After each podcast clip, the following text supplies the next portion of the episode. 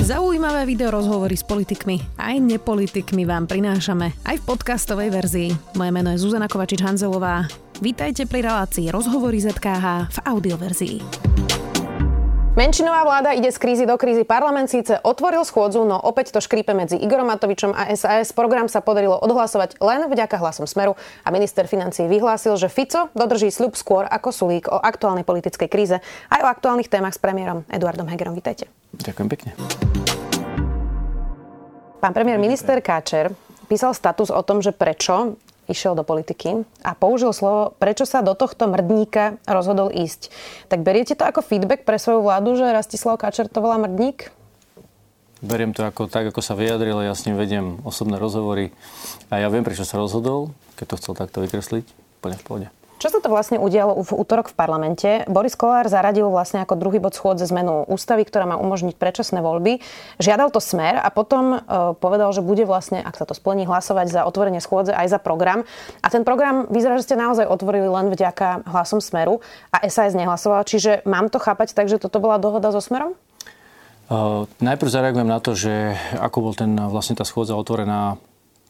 Ako mňa to mrzí, lebo a Richard Sulík nám nie veľmi jasne povedal, jednak na vláde, lebo ja som sa ho pýtal na tej poslednej vláde a hovorím, Richard, máme tu zákony v prvom čítaní a nemusíme, akože povedz nám teda, že ste tu, však sú tam aj medzi tým vaše zákony. A teda povedz, e, že ako sa teda zachováte na, v parlamente. On povedal, neboj sa, schôdzu otvoríme a v prvom čítaní za ne zahlasujeme. Čiže potom to povedal aj na tlačovej besede, čo bolo od neho veľmi korektné, že to povedal aj verejne, povedal to potom nakoniec ešte aj na Bôriku. Takže ma mrzí, že nám neotvorili tú schôdzu, lebo tam nebola vtedy žiadna podmienka. To nebolo, že áno, my schválime e, program a zahlasujeme za prvé čítania, ak vy urobíte toto, toto, toto. On povedal jasne, schválime a tak ďalej. Čiže tá schôdza mala byť otvorená podľa mňa aj s hlasmi SAS, lebo však rokovať sa dá o všeličom, samozrejme. Ale, ale keď je už niečo vyrokované, no tak to ne, znovu nezahrnem do balíka rokovania. Otázka bola, že Takže, či to brali oni, že je to vyrokované, ale to už musíte vedieť vy. Ale teda dohodli ste sa so Smerom? Ja som sa so Smerom určite nedohodol. Tak nemyslím vy konkrétne, no. myslím vaša strana Olano, Nie, Boris Kolár, ste tam viacerí v koalícii, čiže čo sa tam Boris Kolár, som, videli ste, však sme sa o tom rozprávali, že predradil, rozhodol sa predradiť ten bod ako predseda parlamentu má túto kompetenciu, ja tiež na vláde mám kompetenciu prehadzovať body, takže rozhodol sa ho predradiť, OK. Takže možno sa ale... Boris Kolár dohodol so smerom. Je to možné, ale hovorím, že to, mňa skôr zamrzelo postoje Richarda Sulíka, ale zase na druhej strane chcel by som na tomto mieste oceniť, pretože myslím, že aj Miroslav Kolár a Tomáš Valašek povedali, že schôdzu otvoria, takže predpokladám, že aj ich hlasmi bola tá schôdza otvorená. A toto považujem za také konštruktívne. Viete, keď strane sa, a teraz Možno to vyznie ako kritika, prosím, aby mi odpustili diváci aj strana SAS. Nemyslím to tak, ale chcem tie fakty dať na pravú mieru, lebo žijeme ťažkú dobu, naozaj žijeme ťažkú dobu. To, že sme tu mali pandémiu, to, že tu máme vojnu na Ukrajine, to, že sme tu mali ľudí utekajúcich pred brutálnou vojnou a to, že následok toho je vlastne táto energetická kríza, to dolieha na každého a na Slovákov a vôbec tie krajiny, čo sú pri hraniciach ešte viac. Čiže preto je dôležité byť vecný a konštruktívny. To si musíme zachovať. A, a tuto chcem oceniť aj Tomáša Valaška, aj, aj Miroslava Kolára, aj ktorí, ktorí sa zachovali. To si poviem za chvíľočku, k tomu smeru sa môžeme ešte vrátiť, tam poviem tiež vám svoj pohľad. Ale toto chcem oceniť a, a keď Richard Sulik hovorí, že budú konštruktívnou a odbornou opozíciou, tak toto je podľa mňa presne ten spôsob, že, že som konštruktívne odborný. Poďme vyjednávať o jednotlivých návrhoch, ale nerobme si takéto, takéto prieky, lebo myslím si, že na to teraz nie je čas. Dobre, no a čo ten smer teda? No čo ten smer? Tak smer, pozrite sa, Robert Fico robí všetko preto, aby sa vrátil čo najrychlejšie k moci, aby mohol pozastavovať všetky vyšetrovania. No ale tak vyzerá, že... Pozrite sa. Vy, vy, vyhnúť sa, alebo tak.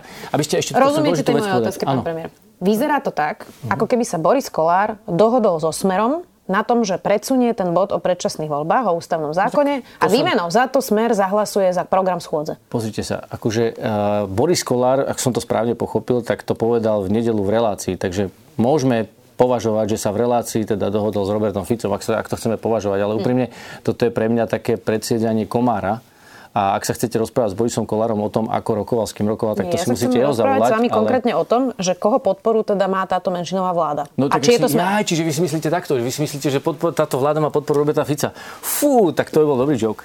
To si nemyslím.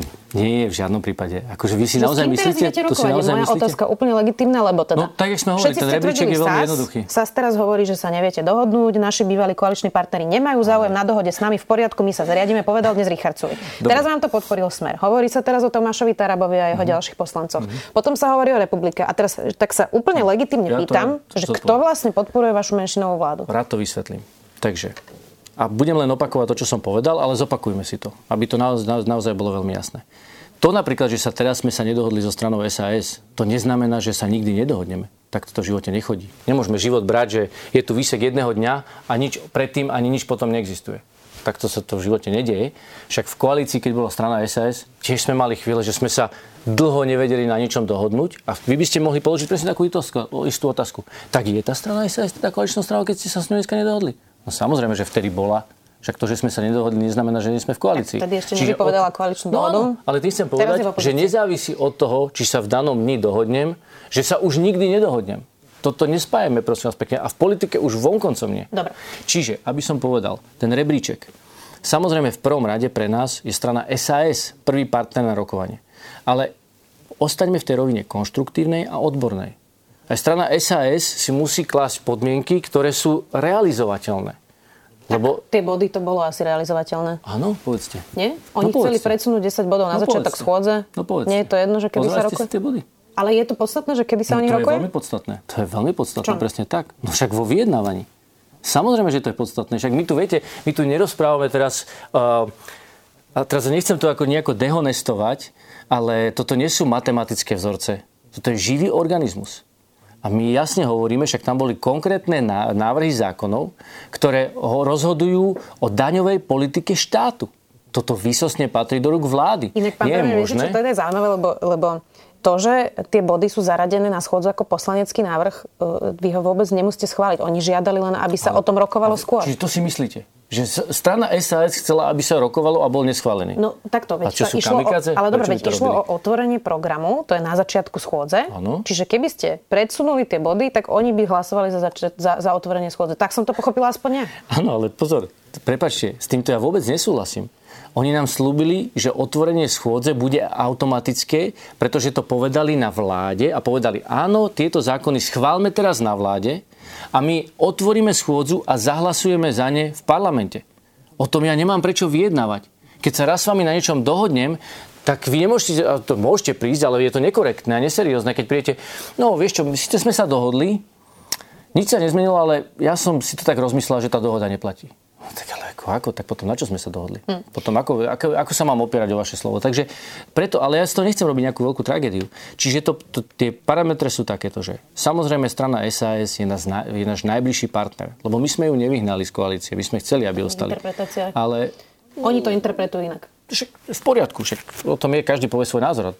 Buďme vďační za to, že dnes v demokracii môžeme každý povedať svoj názor a môže byť odlišný a neznamená to, že by sme si mali byť Dobre, nepriateľní. Igor Matovič povedal dnes Ale názor ja by v som parlamente. dokončil teda to poradie. No. Teda asi vás to nezaujíma. Dobre, tak keď vás to nezaujíma, potom, nemusím. Nie, povedzte poradne. Sas a potom? No samozrejme, a potom je tu samozrejme Tomáš Valašek a Miroslav Kolár. To, To sú to sú hlasy. partnery, no dôležité dva hlasy. A potom?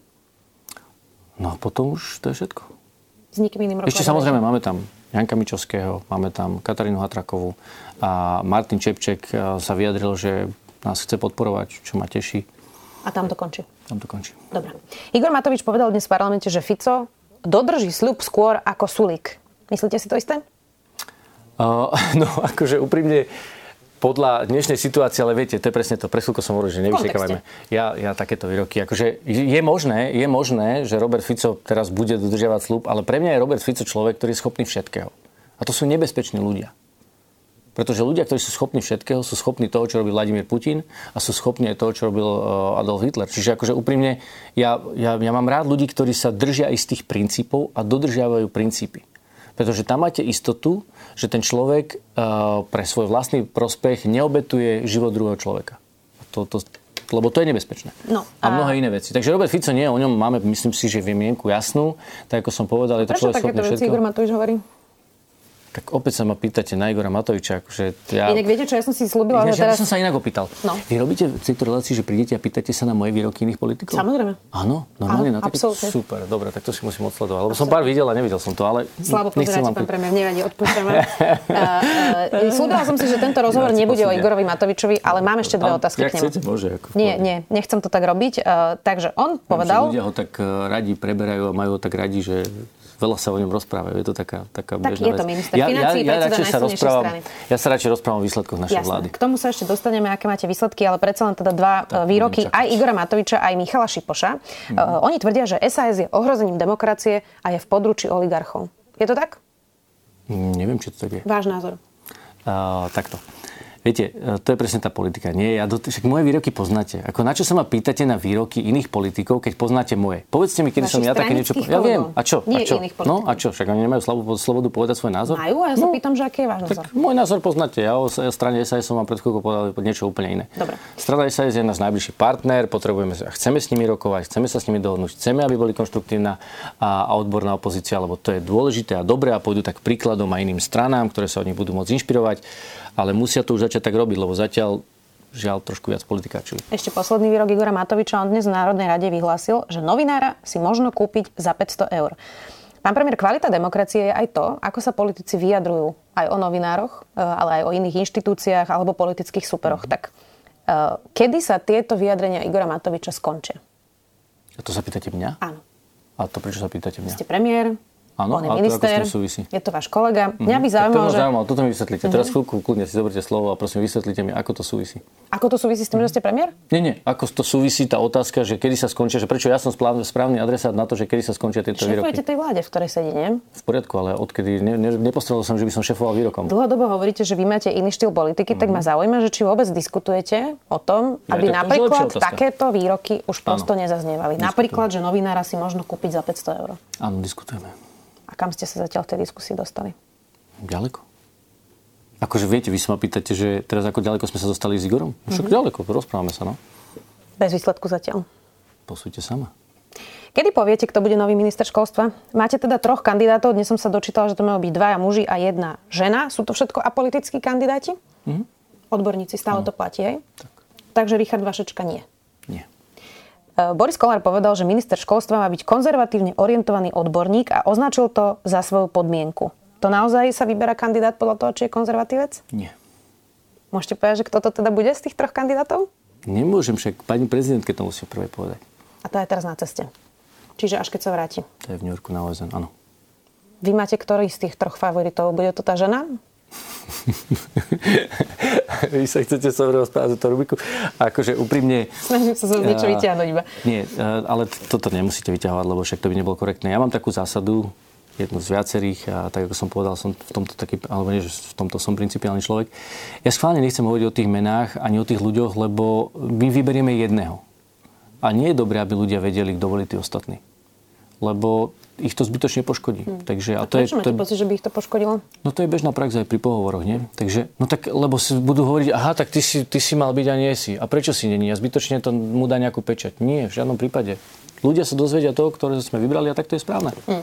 Keď už hovoríme o tých funkciách, tak neobsadené sú aj funkcie podpredsedov parlamentu. Ja viem, že vy ste premiér, ale teda máte e, veľmi veľa poslancov Olano, ktorí budú za to hlasovať. Tak e, objavila sa informácia, že by podpredsedom parlamentu mohol byť Tomáš Taraba, ktorý sa dostal do parlamentu na kandidátke ľudovej strany Naše Slovensko. Peter Pčolinský zo Smerodina povedal, že si to vie predstaviť a že s tým nemá problém.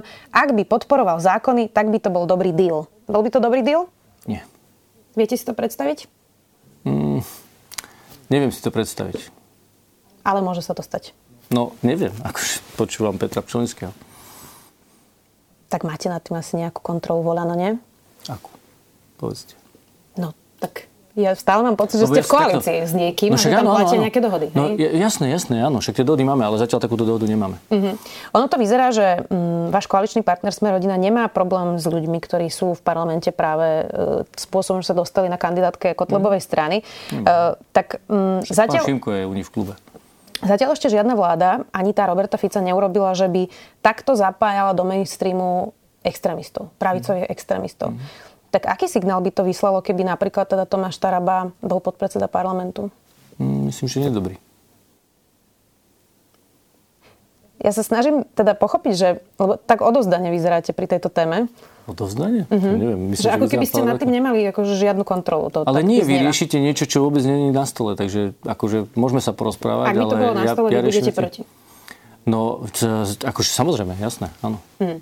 Poďme aj na iné témy a to je energetická kríza. Vidíte, to je to, že čo vláda urobí alebo urobila. E, už je asi jasné, že to bude teda zastropovanie elektrickej energie. E, bude to teda spojené aj s tým avizovaným šetrením 15% v domácnostiach? Takto, tam treba povedať, e, že tých 15%, ktoré sa dostalo do ETU z Európskej komisie, to bolo na plyn na, na elektrickú energiu teraz myslím, že 10% bolo, uh, lebo to bolo neskôr vyslovené. Ale uh, Richard Sulik vlastne ako minister hospodárstva to aplikoval aj na tú elektrickú energiu. Uh, takže zatiaľ tie nápočty alebo tie kroky, ktoré sú pripravované, sú pripravené na to, aby tá regulovaná cena, alebo ani nie, prepačte, regulovaná, zastropovaná, lebo regulovaná bude trošku vyššia, alebo možno aj trošku, trošku výrazne vyššia, ale to nevadí, lebo domácnosti budú platiť tú, ktorú my zadefinujeme a tá bude spojená s tou 15-percentnou úsporou. Pardon, ale Samozrejme, budeme sa pozerať na to, lebo viete, môžu byť situácie u niektorých občanov, ktorí naozaj už nemajú kam ušetriť a budú mať hlboko do vrecka. Samozrejme, týmto ľuďom sa budeme snažiť pomôcť, aby to zvládli. Uh-huh. Akým spôsobom? Sú to tie šeky, o ktorých sa hovorí?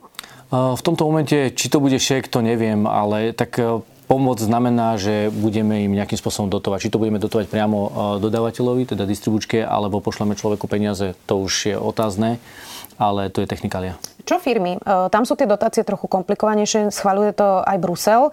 Nie, tam vás opravím. Brusel to neschvaluje. E, to sú schémy pomoci, lebo sme jeden, jeden trh, jednotný trh, celá Európska únia sme jednotný trh. A vlastne Európska komisia ako regulátor hovorí, že aby to nebola neprimeraná štátna pomoc. To som presne chcela povedať. Pardon, tak dokončite. Že či teda zastropujete ceny e, elektriny aj pre firmy, tam myslím, že platia pravidla, že musia byť aj v strate a rôzne iné veci. Mali sme tu dnes ministra hospodárstva Hirmana, ten hovoril aj o tom, že sa dá využiť aj Kurzarbeit v prípade, že by teda firmy obmedzili svoju výrobu kvôli drahým energiám. Čiže toto je to, e, čo chystáte, o čom sa rokuje. Trošku to vysvetlím, lebo to sa tak zjednodušuje a tá energetika naozaj to je, to je náročné odvetvie. Čiže keď hovoríme zastropuje. Zastropovať ceny pre domácnosti môžete urobiť tak, že poviete, že vy domácnosti budete platiť túto cenu a všetko ostatné za vás bude platiť štát. My na Slovensku sa nám podarilo vyrokovať so slovenskými elektrárňami, keďže Slovensko je výrobca elektriny a dosť veľký výrobca elektriny, tak sa nám podarilo vyrokovať, že tú časť výroby alebo taký objem výroby, ktorý spotrebovajú domácnosti, nám oni predajú za cenu 61,21. To znamená, že my vieme zastropovať tú cenu a nebudeme musieť nič doplácať, lebo sme sa dohodli a vyjednali sme so slovenskými elektrárňami, že toto predajú štátu a štát to predá občanom. Dokonca to. Ale uh, nie, nie, nie. Na budúci celý rok. Okay, na ďalšie dva roky. Áno, 23, 24. Nie, teraz tento rok je ešte podľa cien minulého roku a preto občanom vôbec nestúpajú ceny. Čiže, ale sú krajiny, ktoré takýto benefit nemajú sme jedna z mála, asi jediná krajina, ktoré sa toto podarilo, vyrokovať, že celý objem pre domácnosti sme od nich vyjednali za garantovanú cenu. No ale tie krajiny, ktoré to nemajú, tak oni keď zastropujú, tak potom ten zvyšok doplácajú. A vy ste sa, prečo to hovorím? Lebo vy ste sa pýtali na tie firmy. Áno. Zastropovať firmám. Čiže keby sme toto urobili pre firmy, tak svojím spôsobom opäť povieme, že vy budete platiť nejakú cenu, 100 eur za megawatt hodinu, a všetko ostatné bude platiť štát. No ale to sú dnes také veľké peniaze, Miliardy. že 20 miliard je ten účet za všetky energie na budúci rok. To je 20% HDP. To by šiel dlh zo 60 na 80 v jednom roku. To je nereálne. To, preto tlačíme na, na Brusel a priniesli sme tam veľmi konkrétne opatrenia a ukazujeme, že ten návrh, ktorý priniesli, nie je dobrý a hovoríme, v čom nie je dobrý a hovoríme, ako by ho trebalo zle, e, zmeniť. A to teraz do 39. veľmi intenzívne prebiehajú rokovania. Včera som o tom rokoval aj s Mateušom Moravieckým, ale aj s ďalšími a tak ďalej, s Uršulou von der Leyen a podobne. No ale chcem povedať, že my nemôžeme teraz tým firmám urobiť, čo si zmyslíme, lebo to reguluje Európska komisia. A my s ňou hovoríme presne o tom, lebo ona dala nejakú schému pomoci, že malým firmám môžete pomôcť takto. Peniaze si na to dáte sami, ale ak im chcete pomôcť, tak jedine touto schémou. Karol Hirman hovorí, že časť eurofondov by sa na to mohla presunúť, tie, ktoré nevieme vyčerpať. Takto. Tiež to musí schváľovať Brusel, tiež je to komplikované. Ne, tam to už musí nielen Brusel, aby sme teraz nezamienali. V Bruseli máte komisiu, máte parlament a máte radu. Rada sú premiéry, parlament sú poslanci a komisia sú úradníci, eurokomisári. Na to, aby sme vedeli e, eurofondy minúť, tak to musí schváliť, v prvom rade teda komisia zadať e, ako legislatívu do parlamentu a parlament to musí schváliť. Tam zatiaľ veľkú šancu nevidím, lebo to je legislatíva z pred troch rokov. To, to je naozaj že, že náročné, ale budeme a hľadáme veľmi intenzívne spojencov krajiny, ktoré tiež nemajú ešte všetky vyčerpané, aby sa s nami spojili, aby tá legislatíva do toho parlamentu mohla, mohla prísť. Tam som už rokoval aj s Manfredom Weberom, ktorý je vlastne šéf frakcie, najväčšej frakcie EPP, aby nám toto pomohli presadiť a s ďalšími, aj s Michalom Šimečkom som sa o tom rozprával. Takže myslím si, že táto vola by tam bola, len dostať to do toho parlamentu nebude jednoduché.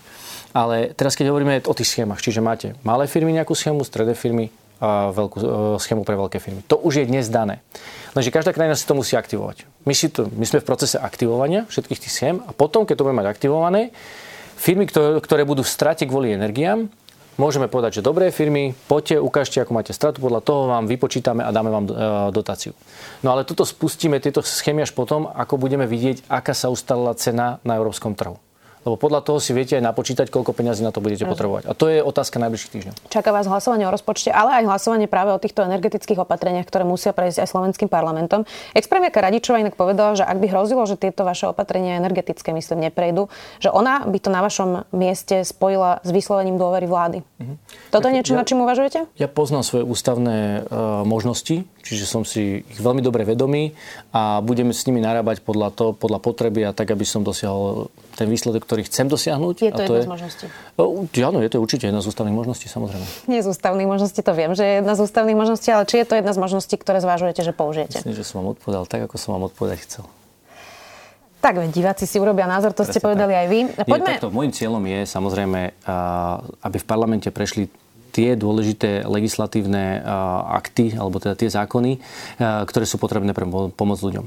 Aby ste rozumeli, my máme teraz vlastne dva také zákony pripravené, ktoré pôjdu v skrátenom legislatívnom konaní do parlamentu. Jediné o tom, aby sme vedeli urobiť všetky tie kroky a zagarantovať občanom tie dve ceny pre domácnosti. A druhý je o tom, a to je tzv. núdzový stav, aby sme vedeli v prípade na, naozaj núdze povypínať niektoré po, veci. Povypínať a použiť tú elektrinu pre, a, a plyn pre, pre domácnosti, teda aj pre firmy. Tak Takto. Takže... Tak skúsim tú otázku položiť inak, aj keď šípim, že znova mi neodpoviete. Uh, aký Čo zmysel... pravidelne, za všetko som vám zatiaľ Aký odpovedal. zmysel by malo pokračovať v tejto vláde, ak by ste nedokázali pomôcť ľuďom s energetickou krízou? Že tam to je asi moment... Samozrejme, žiadny by nemal. To je asi jasne. moment, ako to samozrejme, spojiť vlastne samozrejme. s vyslovaním dôvery vlády. Ale tak pozrite sa, je, pre mňa je dôležité dosiahnuť ten cieľ. Teraz pre mňa nie je dôležité teraz povedať, že kedy podám demisiu alebo kedy spojím hlasovanie a tak ďalej. Pre hm. mňa je, po, po, ja sa vždy pozerám na výsledok, na pozitívny výsledok, viete. To je zase moja úloha. Vy pozeráte na ten negatívny. No a preto sa niekedy nevieme dohodnúť. Snažím sa pozitívne. Uh, poďme k právnemu štátu. Vy neustále hovoríte, že ste rozviazali policii ruky. V skutočnosti uh, sa priznám, ale že neviem, či ste urobili tak veľa pre um, rozviazanie rúk policie, okrem toho, že nie je mafia na úrade vlády, ani v policii a v súdoch, čo je taká samozrejmosť, by som povedala, ale keď sa nad tým človek zamyslí, tak vlastne policia sa zmieta vo vojne s inšpekciou. Reforma inšpekcie zatiaľ neprišla. SIS tu mieša karty nejakými kontraakciami. Uh, zvolili ste Maroša Žilinku, ten púšťa... A teraz toto všetko aj vysvetlíte, že jak, jak ste došli k týmto záverom? Ku ktorým? Ešte chcem dokončiť lebo to sú také akože vaše názory, predpokladám. Tak. A Máte informáciu, zrefor- že tak Zreformovali ste inšpekciu policajnú? No, tak myslím si, že áno, áno, áno. Myslím, že Roman Mikulec nám predstavoval a urobil tam úpravy. Áno, myslím si, že zreformoval. Mm. Vy ste, uh, vyzerá to tak, uh, že síce ste teda nechali tú policiu akoby na pokoji, ale že s nejakými zásadnými krokmi, napríklad reforma SIS alebo to reforma inšpekcie... Lebo povedali ste, že vyzerá to tak, tak to si rád nechám teraz vysvetliť. Vyzerá to tak? Na základe čo to tak vyzerá? Na základe toho, že ste neurobili žiadne reformy inšpekcie, SIS. a toto sú práve tie zložky. Toto sú tie zložky, ktoré robia všetky tie kontraakcie. Počkajte, ale zaký, akože prepačte, toto je akú taký bulvár, toto je taký bulvár, čo teraz rozprávate? akú reformu, okrem toho, že ste vymenili riaditeľa. Počkajte, nie, že sme vymenili riaditeľa, však Čo Roman Mikulec, Roman Mikulec, jasne, však to bola tá debata ešte takto na jeseň pred rokom. A Roman Mikulec predstavil viacero variant, akým spôsobom zmenil, alebo teda zmenil, však to robil policajný prezident, toto spada pod neho. Ja ako to presne urobil, úprimne, toto vám neviem zodpovedať, lebo nedržím takýto detail v hlave, ale povedať, že sme nič nezreformovali a že teraz vy si myslíte, či že to vyšetrovanie, ktoré sa to priznávajú desiatky ľudí, mm-hmm. že to sa deje len tak samo od Napriek, seba. áno. No, OK, tak to teda akože dovolí si hrubo nesúhlasiť mm-hmm. s týmto, čo hovoríte. Lebo to už akože absolútne nechápem, kam to smerujete. Viete, kam Ale tá očista, však my sme urobili, však si spomente, my sme priniesli do parlamentu legislatívu, mm. čím sme výrazne posunuli, však Maria Koliková to predstavovala, a zároveň sme rozviazali to, že sme orgánom činy v trestnom konaní dovolili bez zásahov vyšetrovať mm. Však toto je to najväčší, najväčší posun, to ale nie jediný. Však my sme už zmenili legislatívu. Ako tu, akože úprimne, to som naozaj prekvapený, že toto vyšlo z vašich úst. Mm-hmm. No, tak e, ne, nehovorím to len ja, akože hovoria to viacerí, ale teraz, že e, či stačí, aby okay. politici sa chválili tým, že robia to, čo vlastne by mali robiť a to je nezasahovať do policajných vyšetrovaní. Ale kto sa tým chváli? Veď hovoríte, že ste rozviazali ruky. A, a to znamená, že také, sa tým chváli? Mne to príde také normálne. Čiže nemám to hovoriť tak? Nie, kľudne to hovorte. No, ale to či netreba robiť viac, je otázka. Či netreba robiť viac. A čo viac? Čiže Napríklad reforma SIS, zmena paragrafu 363. mi, čo znamená reforma SIS? Reforma SIS? Mm, čo si tým Myslím si, že nad tým treba akože hlbšie rozmýšľať a mhm. debatovať. Mm. Mali sme tu viacero odborníkov, ktorí hovoria, že to treba celé postaviť na novo, lebo je to postavené na základoch mečiarizmu, e, že čo sa tam kupčí s nahrávkami, že sú tam všelijaké kontraakcie. Pozor, lenže to sú dve odlišné veci. Lebo reforma znamená, že zoberiete nejakú organizačnú štruktúru, mm a nastavíte ju inak. Aj. To, čo vy hovoríte, je problém personálny. To znamená, že máte tam ľudí, ktorí kupčia s nahrávkami. Kontrola SIS napríklad je problém. Všetci volajú po vyššej kontrole tajných služieb. No, počkajte, ale ako by ste to chceli dosiahnuť? Máme tu výbor pre kontrolu uh, SIS a vojenského napríklad, spravodajstva. že poslanci no? by mali previerky to no lenže pozor, tam viete, viete, aký problém s tým? Je niekoľko krokov. Ale viete, počkajte, ale viete, aké... Nie, nie, že prečo sa so mnou hádate, lebo ja je niekoľko krokov, ktorí odborníci hovoria, že treba urobiť a nestalo sa nič. A zároveň môžeme kľudne to zjednodušiť a skončiť na tom, či ste úplne rezignovali na zmenu paragrafu 363. Pani Kočenázolová, akože prepačte. Prepačte, tuto sa o tom musíme porozprávať. No. Lebo vy ste tu vyslovili toľko ako nepresných vecí, ak chcem byť korektný. Mm. Poďme sa teda na tie previerky pozrieť. Chcete dať poslancom previerku? To znamená, že im, ak neprejde previerkou... Iba v tých výboroch kontroly. Ja viem, ale to znamená, že ak neprejde previerkou, ten výbor... Zoberte si, že máte tam poslancov. Ja som bol predseda výboru pre kontrolu vojenského spravodajstva. Ja presne viem, o čom hovorím. My sme sa tým vtedy zapodievali. A viete, na čom to stroskotalo? A myslím si, že z ústavných dôvodov. A nech to preverí ústavný súd. Samozrejme, bez problémov. Ale vy si zoberte, že poslanec má výkon mandátu na základe toho, že ho zvolili ľudia. Teraz príde do tohto kontrolného výboru a mal by začať ten výbor hneď od prvého dňa fungovať. Získať previerku na tajné, alebo áno, tajné, tak to je, že 6 až 9 mesiacov. Ten výbor by nebol schopný fungovať 6 až 9 mesiacov. To znamená, že 6 až 9 mesiacov by tie tajné služby vôbec neboli kontrolované. Po druhé, teraz náhodou sa môže stať, však to sa môže stať, že ani jeden z tých členov výboru neprejde touto. Po 9 mesiacoch zistia, že ani jeden neprišiel. Takže vlastne zase máte výbor bez členov, ktorý nie je uznačenia schopný. Čiže vyberiete nových. Pozor, to sú ale no. konkrétne prekážky. Preto to zatiaľ tie návrhy, akože však samozrejme, ja viem dať 100 návrhov, ale realistické sú ktoré? Hm. Povedzte mi, ktoré sú realistické. A ja vám hovorím ako človek, ktorý sa tým zapodieval. Vy ste spokojní Takže preto hovoriť... Viete čo, ja sa o tom rozprávam s pánom riaditeľom a myslím si, že e, áno, výrazne, výrazne vieme potiahnuť e, vyššiu kvalitu SIS, ale z hľadiska, z hľadiska, by som povedal, poskytovania informácií, ale pán riaditeľ myslím, že na tom pracuje, lebo ja som mu aj povedal, že tým, že som sa teda tejto oblasti venoval, dobre, bolo to vojenské spravodajstvo, ale nie je to pre mňa úplne že cudzia téma, a myslím si, že sa inšpirujú a veľmi intenzívne spolupracujú s rôznymi tajnými službami iných krajín. A myslím si, že či to nazveme reforma, neviem, či to nazveme reforma, posúvanie tej kvality vyššie je určite, určite sa deje. Hm. A čo je s tým paragrafom 363? Teda rezignovali ste práve preto, že Vôbec. sme rodina to nechce meniť. Vôbec sme Teraz je nový minister William Neviem, Karas, ktorý podporil Maroša Žilinku a vlastne hovorí, že ten 363 paragraf je v poriadku. A podporil, povedzte. Som On podpísal taký ten podporný list. Ako minister? Mm-hmm, nie ako minister, ako advokát ešte. No tak ako, tak predseda, ako predseda advokátskej komory. Jasne, takže tak... prosím vás pekne, takže vyjadrujme sa presne. Lebo nechceme asi tu ľudí zavádzať. Ja myslím, že je týždeň ministrom, tak každému je jasné, že to neurobil počas tohto týždňa, ale v poriadku. No, Máte pravdu korektne ešte ako prezident advokátskej komory tak, tak, tak. podporil Maroša Žilinku, ukázal tým nejaký svoj názor, predpokladám, na paragraf nie, 363. Nie, neukázal tam, vôbec tým neukázal svoj nie? názor. Prepačte, keď dávate stanovisko za advokátsku komoru, ktorá má 6 tisíc advokátov, absolútne tým neukazujete svoj názor. Hmm. Práve naopak. Vy ste Vy sa tým vôbec... že samozrejme, má samozrejme, samozrejme, som sa s ním A ten má aký názor teda? Iný? Ako ja Williama Karasa považujem naozaj za veľmi objektívneho odborníka, ktorému ide o pravdu a spravodlivosť. A takto sa vyjadrovala aj Tušet Vôbec nespochybnila. Ja len hovorím, že či tá... No, tak trošku ste to naznačili Nie, tým, vôbec, že vôbec. osobný názor je, že podporil pána Žilinku. To není jeho osobný názor poprvé. Dobre. To bola advokátska kancelária, teda pardon, advokátska komora, kde on ako predseda predostrel stanovisko za 6 tisíc advokátov. Mali sme ho tu inak dvakrát aj na rozhovor a teda nevyznelo to, že to je stanovisko 6 tisíc advokátov, ale v pohode môžem sa míliť. Čiže aký má Ale takto, minister tam je- Karas názor na 363? Uh, Tam je naj, hlavne najdôležitejšie, že o tom rozhodujú samozrejme poslanci a vláda ako taká. Takže, Je ešte šanca a- na to, aby sa zmenil paragraf však 363 je v v tejto vláde? Je v parlamente, bude teraz v prvom čítaní. A je šanca, že to prejde? Tak uvidíme, ako poslanci zahlasujú. Je to na nich. Tak skôr to vyzerá, že nie, nie? No, nie, tak akože pozrite sa, v politike sa nemôžete vzdávať. A čo preto robíte, aby to prešlo? Však vám hovorím, je to v parlamente, v prvom čítaní, tak uvidíte.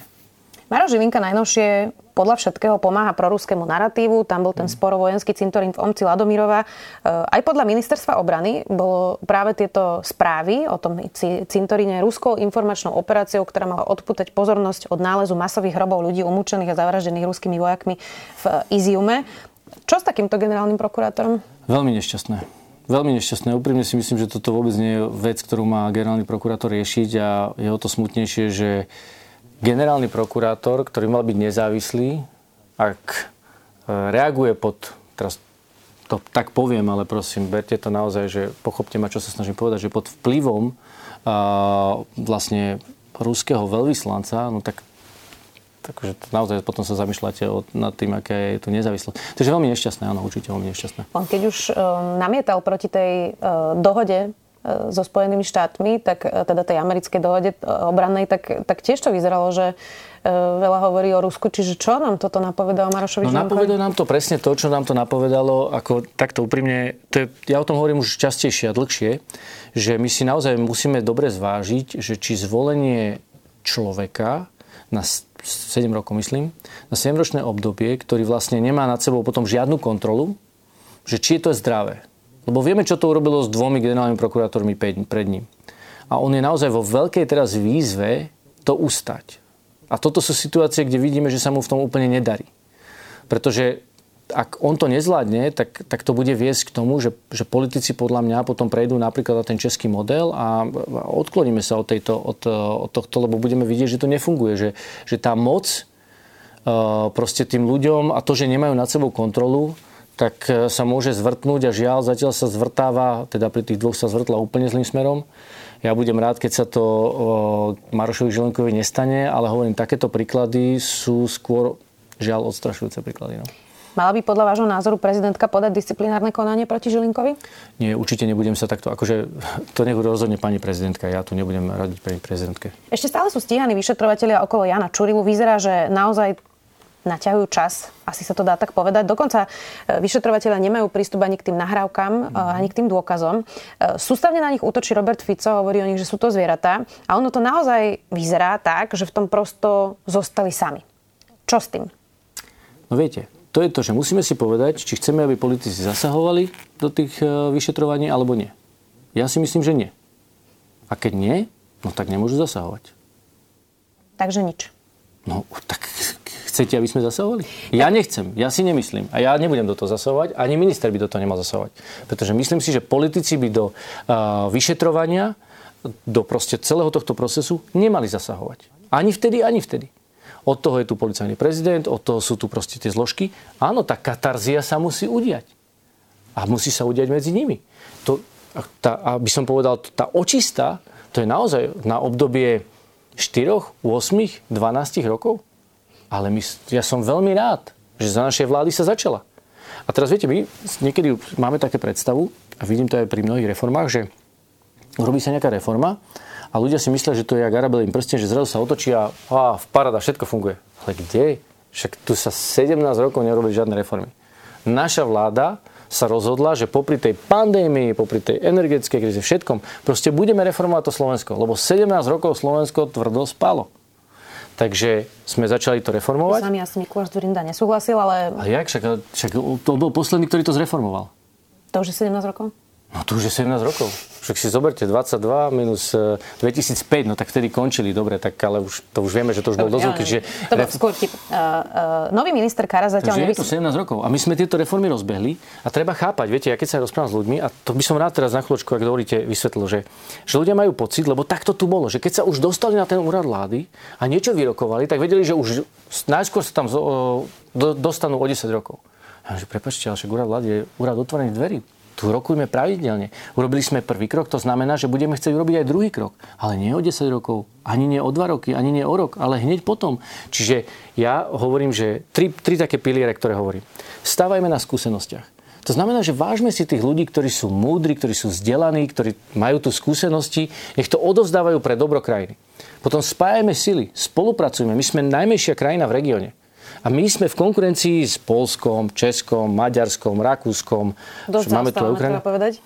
Zaostávame veľmi, áno, veľa zaostávame. A preto sme urobili tie reformy, pretože nám na tom záleží. A preto hovorím, ľudia, poďme spolupracovať. My si nemôžeme navzájom hádzať polena pod nohy. Však tu je dosť polena. No, a do, len by som dokončil. Len by som dokončil. Dobre, za chvíľučku sa môžeme porozprávať o koalícii, ale chcem vysvetliť toto. A teraz my sme urobili proste tieto reformy na to, že to je prvý krok. Vysokoškolská reforma. Dnes som bol otvárať, e, vlastne včera som bol na STUčke otvárať akademický rok, dnes som bol e, na UMBčke, včera mali výročie 85. STU, dnes 30. výročky, 30. výročie UMB. Aj som hovoril tým rektorom, že prepačte, vy sa nemôžete, vy sa, že nemyslíte si, že my vás necháme teraz 17. novembra zavrieť školy. To čo je za nezmysel? V žiadnom prípade. Ako to by som poprel všetky slova, veď naša vláda jasne povedala, že máme dve národné priority. Vzdelávanie a zdravotníctvo. Dobre, lebo národ, ktorý je zdravý a už dofinancovávame. Teraz sa uvoľnilo z ministerstva financí 30 miliónov za základné stredné školy. Ja som im povedal, prosím vás, vy, vy sa nebojte, vy sa nebojte, však my chceme, aby tí študenti sa vzdelávali na Slovensku. Preto sme 150 miliónov z plánu obnovy vyčlenili na obnovu vysokých ja škôl. Ja som nechala teda priestor na tieto reformy, ale môžeme už to sú dôležité. Aha, čiže to ľudia nepotrebujú vedieť, nie, tak? Nie, však som vás nechala okay, ale že či už môžeme ísť sa teda vašim otázkom. Uh, no tak ja si myslím, že to je dôležité, aby občania vedeli, čo táto vláda pre nich urobila. Veď preto som vám nechala priestor a či už môžeme ísť ďalej, sa pýtam. No nie, ja mám ešte veľa čo povedať, ale vidím, že vy tu máte ja nejaký scenár. Nový minister Karas zatiaľ nevysvetlil svoje prepojenia na Miroslava Výboha. On je v dozornej rade firmy Alfa Group. Vysvetlilo to podľa vás dostatočne? Um, a mne to vysvetlil. Neviem, ako to vysvetlil verejne, lebo nesledujem jeho verejné vyjadrenie. A ako vám to vysvetlil? Uh, vysvetlil mi to tak, že to bolo pred eh, desiatimi rokmi a uh, tak mi to vysvetlil. To jeho meno sprevádza um, aj také nejaké by som to nazval, komentovanie, sa, ja komentovanie ľudí s rôznymi pochybnosťami. Takto, keby som mal pochybnosti o Williamovi Karasovi, dneska není minister. Čiže ja som s tým vysporiadaný. A vy, novinári, robte svoju prácu a zvrtajte ho, koľko chcete. Akože ja, pre mňa je to uzavretá kapitola v tomto momente. Ja sa potrebujem sústrediť práve na tie veci pre tých občanov. Ako ja sa úprimne, pre mňa je dôležité momentálne sa vrtať eh, v jeho, v jeho minulosti, pretože hovorím, ja som s ním mal pohovor, pozrel som si jeho životopis, a rozprávali sme sa o viacerých veciach, ktoré sú dôležité pre toto volebné obdobie, pre reformy eh, justície, pre proste reformy, ktoré nás, ktoré nás čakajú. Chcel som vedieť, ako k tomu pristúpi. Presvedčil ma, ideme do toho, Dobre. je odhodlaný. Príde na budúci, a budem samozrejme vyhodnocovať jeho výsledky. Uh, poďme teda ešte na veci, ktoré vás čakajú. Príde štrajk lekárov, už o 10 dní chcú podávať lekári výpovede, zatiaľ nevieme, aký počet e, ľudí. Hrozí, ale že to bude viac ako tisíc lekárov, môže to byť až 3000 lekárov, uvidíme. Uh, to, čo som zachytila, je, že sa k ním dosť ostro vyjadrujete. Najprv Igor Matovič povedal, že sa s nimi už nestretne, potom to korigoval, že myslel tým, že tie platy sú už vyjednané a že teda o tých ostatných veciach má rokovať minister Lengarský. Ale vy ste tiež viackrát povedali, že vlastne nemajú čo štrajkovať. Tak nie je to... Mali ste také vyjadrenia. Bolo Nie, to také pomerne také, ostré. Dokonca Jaroslav Naď dosť, som nemal. dosť netaktne zautočil na... som mal. No, povedzte. A som rád, že ste to otvorili. Opäť, povedal som dve priority. Vzdelávanie a zdravotníctvo. Naša vláda po 17 rokoch urobila konkrétne kroky, ja ich teraz prosím chcem vymenovať, aby aj diváci im bolo jasné, že čo sme urobili, aby mohli porovnať, aké tu boli iné vlády. Za čas pandémie, za čas hl, hl, takého by som povedal, že prepadu ekonomiky a podobne, okrem toho, že sme dali vyše 2,5 miliardy na udržanie zamestnanosti a máme rekordnú uh, najnižšiu nezamestnanosť uh, za, to, za posledné dva roky, čiže aj v septembri je nižšia nezamestnanosť ako v auguste, tak to ukazuje niečo, že akým spôsobom pristupujeme k našej ekonomike. Ale sme urobili. My sme schválili optimalizáciu siete nemocníc. Ak si spomínate, v 2019 to bolo v parlamente a e, pani ministerka Kalavská. Kalavská odstúpila kvôli tomu, že to neboli schopní ani cez prvé čítanie. My sme to cez prvé čítanie dostali, cez druhé čítanie, schválili sme to a dnes sa to implementuje. To znamená, že bude výrazný posun a zvýšenie kvality zdravotnej starostlivosti. K tomu sme jasne rozhodli, že dáme vyše miliardu na opravu, rekonštrukciu a výstavbu nových nemocníc. Povedzte mi, ktorá vláda za posledných 17 rokov to robila? Inak toto ja vôbec, vôbec no, nepopieram, ale, chcem, ale ja chcem niečo ukázať. Krízu. Počkajte, nie, nie, pozor, vôbec nie je pravda. Však tí lekári hovoria o tom, že chcú kvalitnejšie prostredie. Áno, čo viac, čo, áno, presne tak, čo viac je, a, ako investície do nemocníc je kvalitnejšie prostredie. Veď tými investíciami zvýšime tú kvalitu aj lekárov, aj pacientov. A jednu miliardu to nerobila žiadna vláda. Mm. Nikdy také peniaze nedala do zdravotníctva.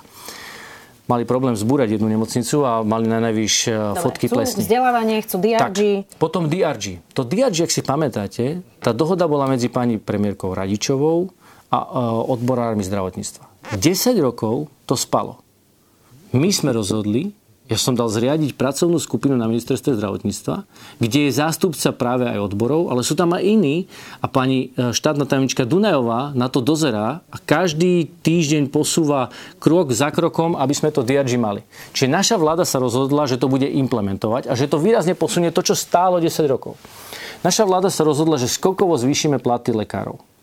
A nielen lekárom, všetkým zdravotníckým, zdravotníckým personálom. Aj sestrám, aj záchranárom, aj ďalším. Čiže Teraz vláda, ktorá proste konečne si tu vyhrnula rukavy a začala v zdravotníctve výrazne posúvať krok za krokom všetky tieto veci. Odstraňujeme to, čo, tam nazývajú to neférové, e, nepenážne plnenie a, a ďalšie veci. Investujeme do vzdelávania. Toto sú všetko kroky, ktoré robíme. Teraz my sme do odmeňovania lekárov to tu roky nič. Tu bolo, že jeden, stag, jeden stály plat a či ste rok v zdravotníctve alebo 20 rokov, jedno stále ten istý plat. My sme priniesli reformu a povedali sme, za každý rok vám zvýšime váš plat. Taktiež sme povedali, že keď bude žena alebo muž na materskej, toto vám budeme započítavať ako odslúžené roky pre nemocnicu. Čiže toto všetko robíme pre ústavnú zdravotnú starostlivosť. Boli tu vlády, ktoré že neurobili nič a teraz niekto sa konečne rozhodol, robí toho naozaj veľa popri pandémii, popri kríze a teraz vy máte pocit, že teda nerobíme dosť. Pán premiér. OK. A teraz ešte, aby som ja poslednú vec. čo tu mám napísané. E, čo som si pripravila. Nikto nehovorí, že ste za to 100% zodpovední, keďže sa to nestalo za dva roky, ale čo teda idete robiť? keďže vám chcú podávať výpovede. Čiže, Teraz ste počuli, čo, čo robíme? Počula som, no, ale napriek myslím... tomu tí lekári chcú no, podávať výpovede. Tak. Čiže mňa zaujíma, čo chcete s no, tým robiť? Pozrite sa, na Slovensku má každý občan slobodnú vôľu. A keď sa rozhodne po, po, podať výpoveď, tak zákonník práce, tu sú nejaké konkrétne pravidlá.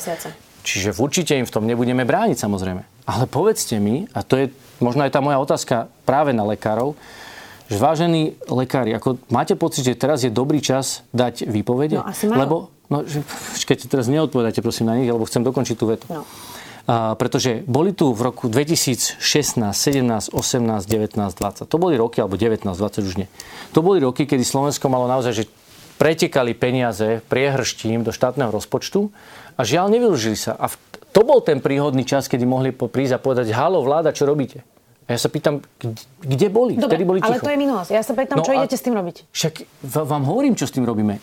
Čiže staviame nové nemocnice, a nech sa opravujeme, tak akože, prepačte, keď neviete, keď toto už ich neuspokojí, že je tu vláda, ktorá urobila konkrétne kroky, ja, ja neviem, ja neviem, viete čo, ja nemám, ja nemám zázračný prsten pozrite sa, to budeme riešiť, keď tam budeme. to je 60% Áno. lekárov, čiže to budeme vám riešiť. skolabuje systém. A ja sa preto Nie, neskolabuje nám systém. Prosím, nestrašte ľudí. Nie, prosím, nie, nestrašte. Dobre, tak prosím, ale to je, to je, reálna, nie. to je reálna hrozba toto. Prepačte, A zase, nie. ja, ja, ja nerada straším ľudí, ale zase treba si povedať, ako veci sú. Hej. Čiže 1. oktobra idú podávať lekári výpovede. V niektorých nemocniciach to môže byť až 60% lekárov, môže to byť od 1000 do 3000 ľudí.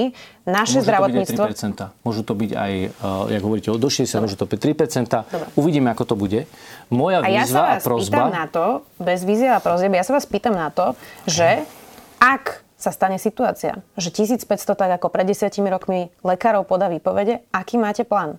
Lebo vy mi hovoríte, čo všetko robíte. Ja vám rozumiem, aj rozumiem, že to vnímate ako neférové. Aj to rozumiem. tlačovú besedu ministra zdravotníctva? Áno, hovoril, na čom sa dohodli tak. s platmi. Lekári stále opakujú, že pre nich to nie je oplatok, že chcú proste tie ostatné požiadavky a sú stále rozhodnutí dávať výpovede. A ja teraz nerozsudzujem, že kto z vás má pravdu, ja pán ja premiér. Ja sa iba pýtam, že aký máte plán, ja, keď tie výpovede podajú. Dobre. To je moja otázka. Pani Kovačná Zelová, prosím, chvíľku ma, ako naozaj skúste sa zamyslieť. Skúste trošku rozmýšľať nad tým, že teraz lebo my potrebujeme a poprosiť tých lekárov a povedať im, pani a dámy lekári. ja by som bol tiež rád, aby mali, aby mali aby boli lepšie ohodnotení ako v Nemecku, aby boli ohodnotení. Ale povedzme si, kto na Slovensku má nemecké platy. Viete, my sme zvýšili skokovo platy lekárov. Ale oni hovoria, že to nie je o Prosím, platoch. nechajte ma Ale oni ho, nie, nie, ale pán premiér, oni Dobre. hovoria, že to nie je o Ja platoch. vám nechám priestor a potom vy mi nechajte Ale priestor. ja vám kladiem Lebo- otázky. Oni hovoria, Ja že to nie je o platoch.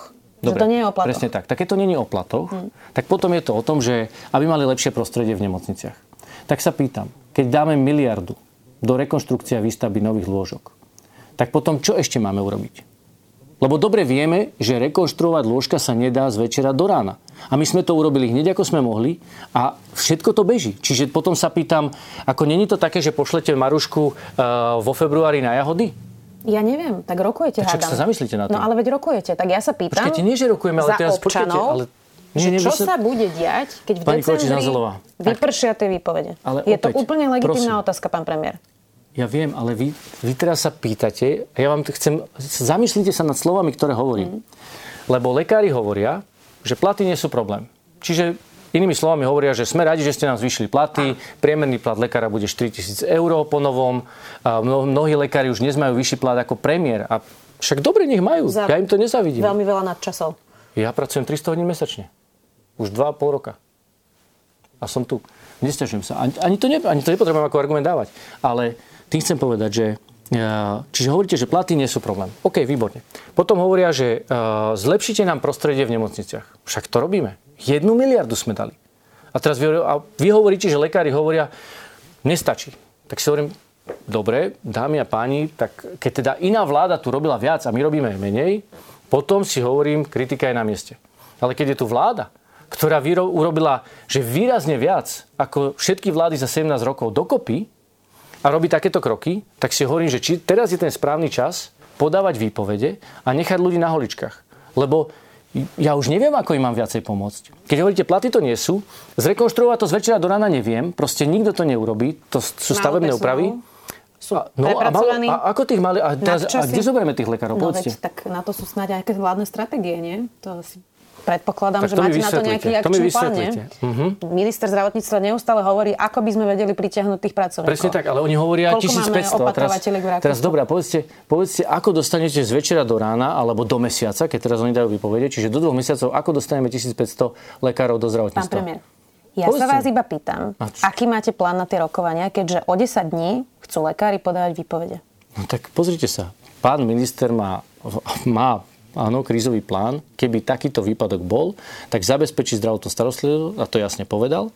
Čiže áno, budeme to riešiť, keď, keď tam budeme a ten krízový plán sa vyťahne, lebo budete musieť rozložiť prácu medzi zvyšok lekárov.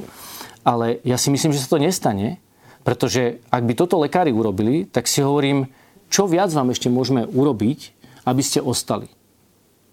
Lebo, lebo robíme najviac, robíme najviac, čo sa za 17 rokov podarilo.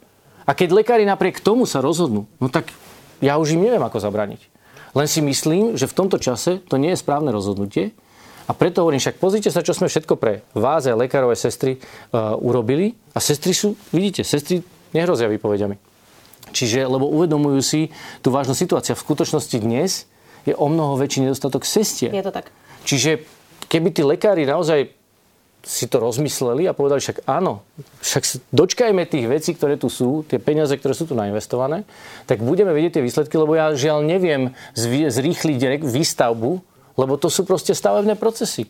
Je to verejné obstarávanie, to proste neurobíte rýchlejšie. Čiže úprimne nerozumiem týmto vašim otázkam a ja verím... Nerozumiete tým otázkam? A, Lebo že nerozumiete tým výpovediam, to chápem, ale ja sa iba úplne Nie, nie, pragmaticky som- pýtam, tak to, ne, že čo neberte ideme to, robiť. prosím, neberte to osobne. Ja som ti chcel povedať, že myslím si, že je veľa lekárov, ktorí si uvedomuje túto situáciu a na konci dňa tých výpovedí veľa nebude. Jasne, pán premiér, oni zase vidia, ale že aké sú čakačky pre ženy s nádorom prstníka, sú frustrovaní, prepracovaní. Ja, ja im rozumiem, že sú v koncoch. Ja, ja ich chápem. Ako pozrite sa, ja Ešte tomu, ja to, pandémie. ale však ja tomu rozumiem tiež. Ako ja tomu rozumiem tiež. Ale ja lekárov považujem za ľudí, ktorí to robia ako poslanie. A preto si myslím, že ten scenár s tými výpovediami sa nenaplní, lebo im to ich vlastné svedomie nedá. Dobre, ale uvidíme. počkáme. Mám ešte pre vás pár politických otázok. Chceli by ste, aby Zuzana Čaputová kandidovala opäť za prezidentku? Toto je také podarené, lebo pravidelne dostávam túto otázku v inej podobe. A ja som jasne povedal, že uh, takýmto témam sa budeme vyjadrovať až keď, lebo ja som politik. Ja sa budem tomu vyjadrovať politicky. Ja som tu na to, aby som vám teraz rozprával moje osobné názory. Čiže, lebo myslím si, že to Dúfam, ľudia že to aj korešponduje s vašimi politickými názormi, tie osobné, ale rozumiem. Áno, ale tým chcem povedať, že keď pani prezidentka sa rozhodne, že bude kandidovať a oznámi svoju kandidatúru, tak potom samozrejme jednotlivé politické strany zasadnú a vyjadria svoje stanovisko, aké budú chcieť vyjadriť, či ju podporia alebo nepodporia. O to sme ďaleko, lebo pani prezidentka to ešte ani neoznámila a preto dnes dáva takéto vyjadrenie, by nebolo zodpovedné. Pani prezidentka je dobrá prezidentka, samozrejme. Chceli by ste, aby sa Mikuláš Zurinda vrátil do politiky? A opäť, akože pravdu povedať, videl som, mali ste ho tu v relácii, aj som si to pozrel a uvedomil som si, že to je človek, ktorý presne to politikou žije. Že mohli ste vidieť na jeho, na jeho rozhovore s ním, že uh, vie, aké to je, keď sedíte v stoličke toho kormidelníka. A to je to, čo sa ja snažím v tých diskusiách uh, často vysvetliť nielen občanom, ale aj ľuďom, ktorými sa rozprávam. Pretože veľa ľudí sa na to pozerá tak teoreticky. A, a to, kým nezažijete to kormidlo, kým nezažijete váhu toho kormidla a nezažijete tie nástroje, tak to úplne neviete pochopiť. To je, áno, je to asi ako pilot Formule 1. Nie je to, keď šoferujete auto. Keď sednete do Formule, tá sa správa úplne inak. Tak ale tak to je proste. No, tak e, to sú také, Chceli by ste, také miesta. do politiky? Uh, čiže úprimne myslím si, že on to nechce. Tak, tak to nevyznelo. Vyznelo to, že práve, že má veľké ambície. Mm, ja som to počúval pozorne a myslím si, že povedal, že bol by rád, aby jednak myslím si, že určite nechce návrat Roberta Fica, na tom sa určite zhodneme. A myslím si, že to, čo chce, a opäť vám hovorím môj názor, dobre, urobím e, výnimku, poviem vám môj názor. Z toho, jak som to ja počúval, e, chce, aby tu naozaj tá demokratická časť spektra politického, aby rástla, aby e, riadila túto krajinu a to je správne, to chcem aj ja. Pretože myslím si, že naozaj tá demokracia na Slovensku za tých 30 rokov je ešte stále mladá a vidíme, že ten hlas extrému, a teraz aj Robert Fico veľmi intenzívne ide do toho e, spektra extrému a spolu s ďalšími politikmi extrému popudzuje ľudí, práve radikalizuje ich, zneužíva túto situáciu a klame ich, vo veľkej miere ich naozaj klame, však to vidíme, on klame stále. Čiže sádza na emóciu strachu, a to je veľmi nebezpečné, lebo to potom, ten extrém, keď ovládne štát, tak už demokracia pôjde bokom. A my sme tu 40 rokov mali diktatúru a veľmi sme tu žili potom, aby sme žili v slobode a boli ľudia, ktorí za to žiaľ zaplatili aj svojim životom. Takže ja úplne si myslím, a v tomto sa stotožňujem e, s to predstavou e, Mikuláša Zurindu, že treba posilňovať práve tie demokratické sily na Slovensku. Záverečná otázka, pán premiér. Je tu dosť veľká časť ľudí, ktorá v prieskume... Kedy sa porozprávame ešte o tých ďalších reformách? Však ešte by som chcel veľa o ňom povedať. Na budúce. Môžete no, prísť, no, my vás voláme skoro každý mesiac. Však, ale vy ma tu vždy zahltíte. Prídete raz za 9 mesiacov, potom musíme ísť o, o tom, že kto s kým, čo, ako, kto povedal. Je to politike, kto s kým, no, ale ako je to podstatné pre občanov, povedzte. Ja myslím, že to, že je funkčný parlament, je veľmi podstatné pre občanov. Počkajte, ja som nehovoril, či je funkčný parlament. Vy ste sa ma pýtali, kto s kým, čo hovorím na hen toho, na tamtoho. A už neostal čas na to, aby sme sa porozprávali. Ešte dokončím, aby sme sa porozprávali o tých výsledkoch. Ale verím, že ma pozviete niekedy a budeme sa rozprávať o výsledkoch. Pozývame vás každých pár mesiacov, máte tu vždy otvorené dvere, pán premiér. No, dobre môžete prísť aj o, o mesiac, aj o týždeň? ak sa dohodneme. Môžete prísť aj o týždeň. Dobre. Časť ľudí chce silného lídra, dosť veľká časť. E, z tých mm-hmm. prieskumov to vychádza a počas vašej vlády to sa zdvojnásobil, ten počet ľudí, ktorí chcú autokratického lídra. Tak... To sú dve odlišné veci, to viete. Teda, prepačte. Ospravedlňujem sa za tú otázku. Ospravedlňujem sa, ospravedlňujem sa, prepačte. Nie, uh, vy ste povedali autokratického silného, Dobre. autokratického, no tak žiaľ, to je presne to, čo sme sa pred chvíľkou no. rozprávali. Akože diktatúru tu predpokladám, že nechceme. Považujete sa za silného premiéra, ktorý má pod kontrolou túto situáciu? Áno. A prečo to ľudia tak možno nevnímajú, keď teda túžia po nejakom silnejšom lídrovi? No, uh, myslím si, že práve to je to, čo sme hovorili, že ak túžia po autokratickom lídrovi, tak uh, si neuvedomujú, po čom vlastne túžia. Lebo autokrat je schopný všetkého. Nemá žiadne zábrany. Ľudia, ktorí nemajú zábrany, sú veľmi nebezpeční. 40 rokov nám tu vládli a spôsobilo to, že ľudia nemohli cestovať, nemohli povedať svoj názor, nemohli si vybrať školu, boli zatváraní do väzenia, boli mučení a niektorí aj zomreli. Toto je naozaj cesta, ktorú ja na Slovensku v žiadnom prípade nechcem. Ja nechcem pre moje deti, aby tu žili v takej diktatúre, aké sme žili my, keď som vyrastal. Takže ja len verím tomu, že ľudia vytriezvejú z tohto, z tohto pohľadu a pochopia, že demokracia je práve o tom, a to je to, čo som hovoril, že sme ešte mladá demokracia, že sloboda sa spája so zodpovednosťou, ale sloboda znamená, že dám človeku priestor, aby mal svoj názor, aby sa mohol, uh, mal aj svoj prejav, aby mal slobodu vierovýznania, Proste toto sú základné veci, ktoré, ktoré do slobodného prostredia patria a nemali by sme slobodu presadzovať násilím. No a aký podiel máte na tom vo vašej vláde teraz posledného 2,5 roka? Lebo z toho prieskumu vyšlo aj to, že počas uh, vašej vlády a vlády Igora Matoviča dokopy sa ten počet tých ľudí zdvojnásobil, ktorí chcú takéhoto no tak, Ale pozor, to sa, pozrite sa na okolité štáty. Pozrite sa, ako sa otriasajú jednotlivé vlády v základoch. Niektoré aj padli. Pretože je to vonkajšími okolnostiami do veľkej miery. Nemôže to byť aj práve tými konfliktami a chaosom? Ale jasné, ale prečo sú tie konflikty? Tie konflikty tiež sú spôsobené. Keby sme my nemali pandémiu, ja si myslím, že 60% konfliktov by sme nemali. Pretože tie konflikty boli napríklad medzi Igorom Matovičom a Richardom Sulikom, lebo Igor Matovič hovoril, buďme prísnejší, Richard Sulik hovoril, buďme uh, menej striktní. No áno, len keď vy máte zodpovednosť za to, akým spôsobom tí ľudia skončia v nemocniciach, tak si nemôžete dovoliť Nebolo teraz takéto byť... tie konflikty, ale rozumiem, čo hovoríte. No, boli, boli, práve o tom to boli. Však to bolo o pandémii. Celý ten prvý rok o konfliktov medzi Igorom Matovičom a Richardom Sulikom bol o pandémii. To boli hla... akože ja si nespomeniem teraz, že by boli o ničom inom. Boli to o Nie, pandémii. O pandémii no. A teraz tie vlády v jednotlivých krajinách naozaj prežívajú takéto ťažké chvíle, lebo my sme dostali do vienka počas tohto volebného obdobia najväčšie krízy za posledných 70 rokov v Európe. Nevybrali sme si to, stalo sa to. Čiže do veľkej miery tá emócia je spôsobená ťažkosťou života občanov. A samozrejme potom sú tu populisti, ktorí nasľubujú hory doly, ale ľudí nemáme posudzovať podľa toho, čo slúbujú, ale podľa toho, čo robia.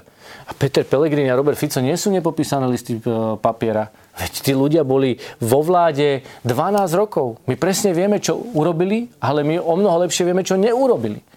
To, čo urobili, pustili mafiu e, na najvyššie poschodia štátu a to, čo neurobili, je to, čo ste sa ma pýtali na začiatku, že tu prepadávame sa vo všetkých, sme sa prepadávali vo všetkých rebríčkoch a konečne naša vláda sa rozhodla, že zreformujeme nemocnice, zreformujeme školstvo, robíme kurikulárnu reformu pre základné školstvo. To je projekt, mimochodom to je projekt na 6 rokov. A my už máme 2 roky za sebou. Dva roky máme za sebou. A teraz na konci decembra dokončíme ten, ten, ten dokument a ideme ho zavádzať do praxe ďalšie 3 roky. A vy sa opýtate, no ale kde to tu je? Kde to tu je? Prečo tie deti už dneska nie sú múdre? Prečo uh, neskôr... Ja viem, prepačte. Ale tak ako keby som vám dal priestor, asi by ste sa to opýtali. Ďakujem. Ale tým chcem jasne povedať, že uh, my ľuďom potrebujeme vysvetliť, že naša vláda teraz hovorím my ako naša vláda, to potrebuje ľuďom vysvetliť, že má tu konkrétne reálne výsledky, ktoré sme urobili, lenže to sú výsledky, ktorých, ktorých ovocie bude vidieť v priebehu rokov a niekedy viac rokov. Zoberte si, ešte na chvíľočku k pánovi Mikulášovi Zurindovi. poslednú, veľa, č- áno, veľa času sme poslednú vec. týmto. V roku 2002 až 2006 urobili najväčšie reformy. Slovensko z nich žilo ďalších 15-17 rokov, až kým sme nezačali my ďalšie robiť reformy. A to je presne to. My dnes robíme reformy, z ktorých Slovensko bude žiť ďalších 15-17 rokov. Ja verím, že tu budú vlády, ktoré tie reformy budú kultivovať a rozvíjať a že nebudeme musieť žiť teda z reformy, ktoré sme robili, ale sa to bude postupne posúvať ten druhý, tretí krok, čo som hovoril. Toto je proste moja túžba, toto je môj plán, toto je to, na čom každý deň pracujem a som odhodlaný proste otvárať e, oči ľuďom a vzbudzovať demokratov, aby, sa, aby to nevzdali. Pretože ak demokrati pôjdu voliť, nemáme sa čo bať. Robert Fico nemá šancu. Robert Fico nemá šancu. Ak demokrati pôjdu voliť, Robert Fico nemá šancu. Budeme to samozrejme sledovať a ako si bude počínať vaša menšinová vláda. Premiér Eduard Heger, ďakujem. Ďakujem veľmi pekne za pozvanie a ďakujem, že ste mi dali priestor rozprávať o tých výsledkoch. Pekný deň prajem. Počúvali ste podcastovú verziu relácie Rozhovory ZKH. Už tradične nás nájdete na streamovacích službách, vo vašich domácich asistentoch, na Sme.sk, v sekcii Sme video a samozrejme aj na našom YouTube kanáli Denníka Sme. Ďakujeme. Dobrý deň. Dobrý deň, tu je Adam Blaško, ja moderujem satirický podcast Piatoček. Máte na chvíľku čas? Akože absolútne vôbec, hej. Oh tak aj takto môže dopadnúť nový piatoček, ale nemusí. No nezistíte to, kým nás nebudete počúvať. Sme satirický podcast, ktorý už pomaly začal politikom robiť vrázky na čele. Špinavé protislovenské prostitútky. Piatoček si môžete vypočuť prekvapivo každý piatok na vašich obľúbených streamovacích platformách. Mne normálne láta z rukou vypadla. A nezabudnite, boskávame vás všade. Dovidenia.